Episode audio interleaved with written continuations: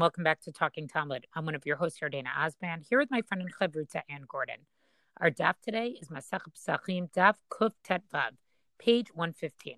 We mentioned yesterday that on these dapim, we're sort of seeing the unfolding, or almost in a way in real time, uh, and I guess I'll quote you, the sussing out of exactly um, how some of the customs that we do on Seder night actually started to develop. And here we have an interesting discussion about the sandwich of Hillel, right? We know that we have this minhag where we do korech, where we take the matzah and maror with the charoset and we eat it together. Um, and when we read the Haggadah, we say that, you know, they even did it with the actual Korban Pesach itself. And we do that, you know, lezecher Hillel. Uh, we always say to do it the way that that he ate it. Um, and this passage here in the Gemara on Amud Aleph actually tells us sort of how did that actually happen and what mitzvot or what are we actually fulfilling when we do that? Amar Ravina. So Ravina says, Amar li Rav Mesharshya, Bered de Rav Natan. So Rav Mesharshya, the son of Rav Natan, right, said to me, Hachi Amar Hillel Mishmei de Gemare. Right, so Hillel said to me, following like this tradition that he has, La nichruch inish matza umara bahadi hadade v'nechel. A person should not wrap matzah and the maror together and eat them. So when I read this, I was like, whoa, whoa, what are we talking about? Isn't it Hillel who actually says you do wrap it together? So I said, you know, I, I almost had to reread this like right many times. I'm like, what is this talking about? Mishum lan matzah bisman hazeh deoraita umara derabanan. And why is that? It's because now in our days, now that we don't have the Beit Hamikdash anymore, matzah is still a doraisa, right? Regardless of whether or not we have the Beit Hamikdash it's still min Torah that we have to do matzah. Umara durabanim, but maror, the eating of the bitter herbs, is actually durabanim because you really only need to do maror if you have the korban pesach. And since we don't have a korban pesach, we're still going to do maror, but it's durabanim. It's not duraita. But ate maror durabanu muvatele lamatza duraita. So this sort of makes sense. So he says if you were to eat them together, right? The and you have the the maror is derabanan, it basically sort of it mevatel nullifies the matzah because it's deraisa, right? So Hill is sort of saying we're not going to mix a deraisa and a derabanan together and eat it together. So okay, so this elaborates it a little more. So in other words, at the time of the Beit Hamikdash, when we had the Korban Pesach, it seems to be that Hillel would say you would eat it together. But in our day, without the Korban Pesach, we're not going to eat it together.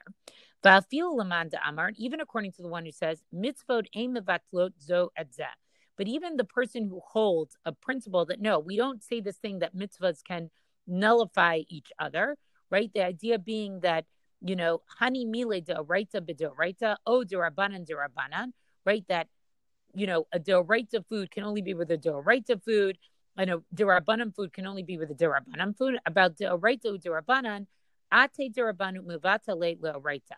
But in the case here, right, we're going to make an exception, even though this person sort of says that normally mitzvot are not mivatal each other. But in this specific case, where one is a deraisa and one is a derabanan, we're going to say that in this case, the derabanan is mivatal deraisa. So the Gemara is sort of trying to cover all its bases it's going to, you know, it's trying to say that even if you hold this principle of ein mevatel, this is going to be a case where we are going to say mevatel.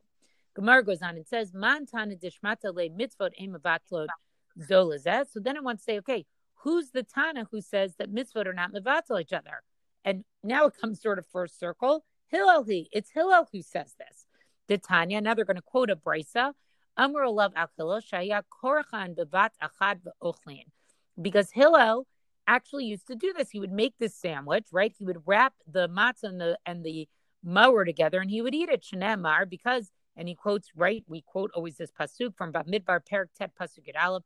Al matzot umorim yochluhu. Right, that you have to eat the korban pesach with the matzah and the mower together. So it sort of is taking it back a step. According to Hillel, he never believes that mitzvot are mevatlot zo lazo. And if you do hold the principle of mitzvot being mevatel zo lazo, even at even at the time of the Korban Pesach, it would be difficult to say that you could eat the matzah and maror together. But Hillel does not hold by that principle, and based on this pasuk in Bamidbar itself, Hillel very much holds that we do have to eat the matzah and maror together with the Korban Pesach. But today we shouldn't do that because we don't have the Korban Pesach. And now it's mixing a Doraisa and a Dorabanan together. I'm a Rabbi Yochanan. So Rabbi Yochanan says, Cholkina al So he says Hillel's colleagues, basically, right? His friends disagree with him. And now they're going to quote a different Braisa. Titania. Yachol korchan bevat achad. Right? So we might have thought that you could wrap the matzah and the maror together and eat it at one time, the way that Hillel did. Talmud lomar morim. Right? Afilu zebi v'zebi But actually, what? This in itself shows that what? By the way the pasuk is written, right? That you should eat matzah and maror. Maybe the real way to read it is, is that no, you eat matzah and you eat maror. Not that it's eaten together, but because the two of them are sort of uh, specified specifically separately in the pasuk itself, it actually means the opposite. It means you shouldn't eat them together, and that sort of would be what the Cholkina Lav Chaverav is saying about Hillel. Afilu zebipneatzmo v'zebipneatzmo. They have to be eaten separately. Matkipla Rav Ashi. Rav Ashi totally objects to this. Ihachi mai afilu. So he says, if really, if the Chachamim disagreed with Hillel, right, and they actually do maintain this idea of mitzvot mivatlot zolazo, that the mitzvot do sort of nullify each other or they're mevatel each other, right? What? Why do you need this word afilu? Why do you need this word afilu here? Look carefully at what the Brisa says, where it says afilu, even that one by itself and that one by itself. Ella Amar Rav Ashi. So Rav Ashi now is going to give a great read. This is where we really, I love when the Amoraim pay very close attention to the actual wording of the Brisa itself. Hi Tana Hachi Katani, right? This is really what the Tana is teaching. Uh, ela im kain al. Right? We might have thought that you can only fulfill your mitzvah of eating matzah and maror uh, if you eat it the way that Hillel says to eat it, right? Which is that you eat it together, wrapped up together, right? And that's why the we we have the pasuk teaches al matzod morim yochlu. But when it says afilu atzmo, it's teaching us. But let's say you accidentally didn't do this way. Let's say you ate the matzah separately and you ate the maror separately. You still have fulfilled your obligation.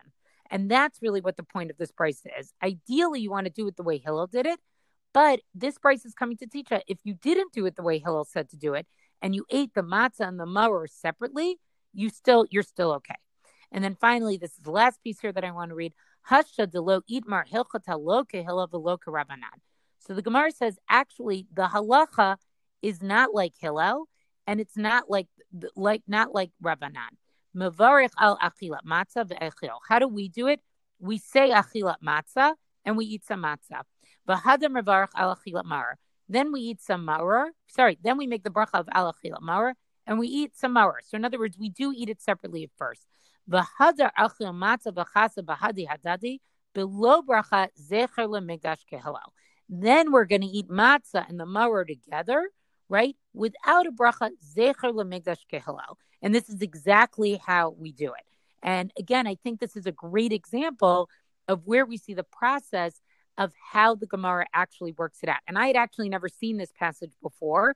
And whenever I, you know, did this at my Seder, and we always talked about, oh, we're eating it the way exactly Hillel wanted it. But in fact, the fact that we don't do it with a bracha, it's really Zecher Lamigdash. And I think I don't emphasize that word enough um, when I actually read the Haggadah. And I think this year, for the first time, I will definitely be emphasizing that word. There's a reason we don't do it with a bracha. There's a reason that we eat the matzah first and then we eat the maror first, each with their own separate bracha. And this is a Zecher Lamigdash. It's not a Zecher Lahillel it's a zecher lemikdash. It's a zecher to the way Hillel felt matzah, maror, and the korban pesach were meant to be eaten together, not the way that Hillel felt it should be eaten together in our times without the korban pesach. Um, I'm gonna follow through from where you're saying in terms of, I would say, a less than ideal situation, right? That's what you've been describing. The ideal would be Hillel's approach. We'd have a Beit HaMikdash for that matter, and we'd have Hillel's sandwich, so to speak. Um, but then there's the way that we do it, which is somewhat less than ideal, and it still fulfills our obligation, or perhaps even better, given the lack of the temple. So the daf continues, and again, I'm going to jump towards the bottom of Amud Bet, um, and we have a whole discussion here of matzah, and again, in contrast to maror, of what happens if you don't actually chew and swallow, which is a, an interesting discussion because, again, if you think of matzah as being a hard cracker, to swallow it without chewing it is a quite a challenge. If in fact it's a softer thing, then maybe it's more likely. Amarava, bala matzah yatsa. If you swallowed your matzah, you fulfilled your obligation. Right? You your mitzvah was to eat matzah, and you have indeed eaten matzah. Bala maror lo yatsa. But if you swallowed maror, meaning without tasting it, lo yatsa, you do not fulfill your obligation. The presumption is, of course, you need to have some taste of the of the bitterness of the bitter herbs so that you can have you know a recognition or a remembrance of the bitterness. Bala mato maror yedei matzayatza yedei maror lo and again what if you had them together? This goes directly to your point your dinner to your whole discussion. Um, and but if you just swallow them and you did not taste them then you have fulfilled matzah the mitzvah of matzah but you have not fulfilled the mitzvah of maror um, krachan basiv uvlaan af yedei matzah nami lo. And if you were to wrap them together in what uh, this sieve, it's a it's a called a palm net, some kind of net that they would use to wrap the palm trees. Um, and it's basically a thin uh, some vegetation type of thing that you could swallow it together, and you're not really even tasting the matzah in any way or the maror, then you don't fulfill the mitzvah of either one of them right? You're you're not even touching. Your mouth doesn't really even touch the matzah because it's kind of surrounded by this net.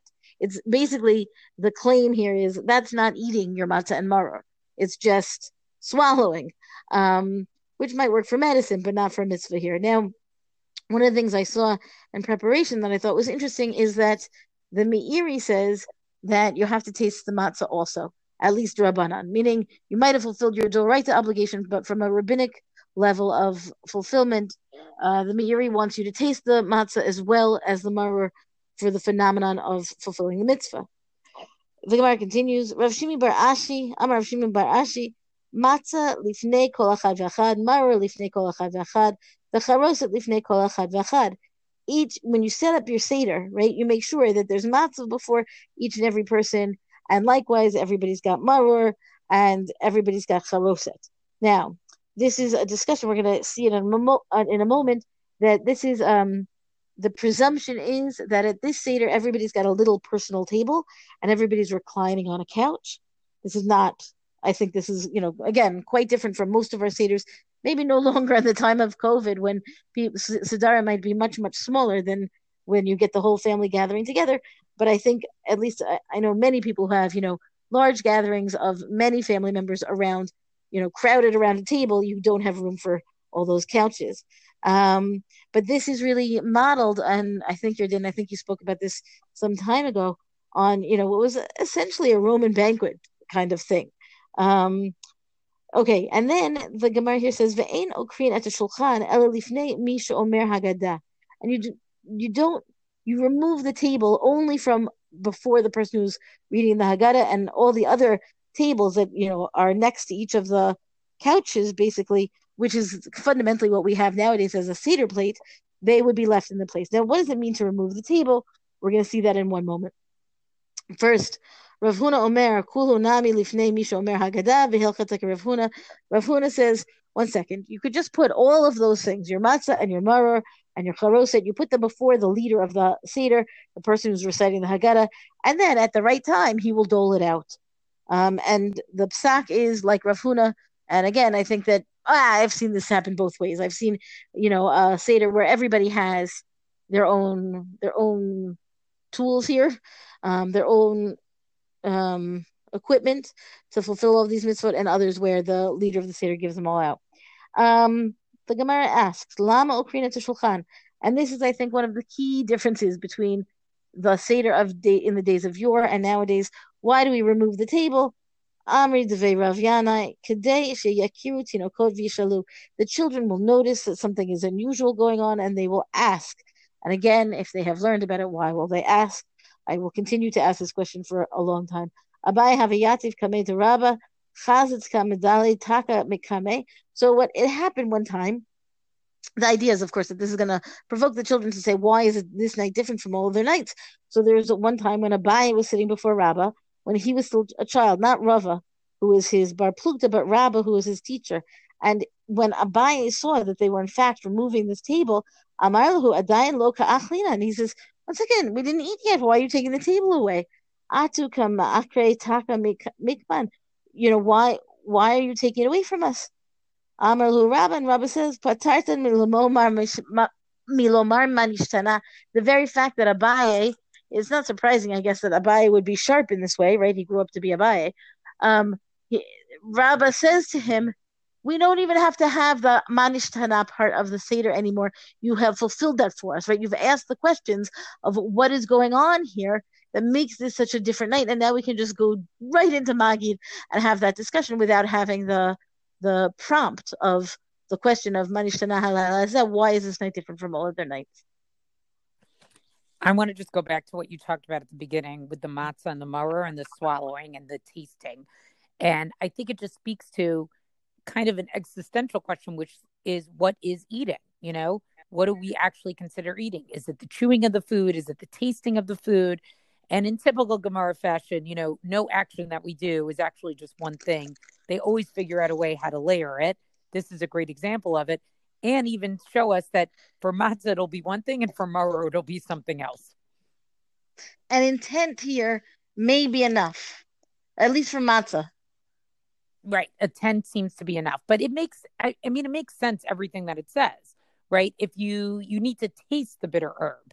And maybe matzah you don't need to taste, but it just makes you think about the purposes of the mitzvot when you really see sort of the argument around it really being uh, thought out. And I, I think this speaks to a little bit, you know, what's the purpose of all this discussion sometimes? Some of it is really to get to a practical halacha, and it is a practical halachic question, you know, what happens if you just swallow the matzah? But like, let's be honest.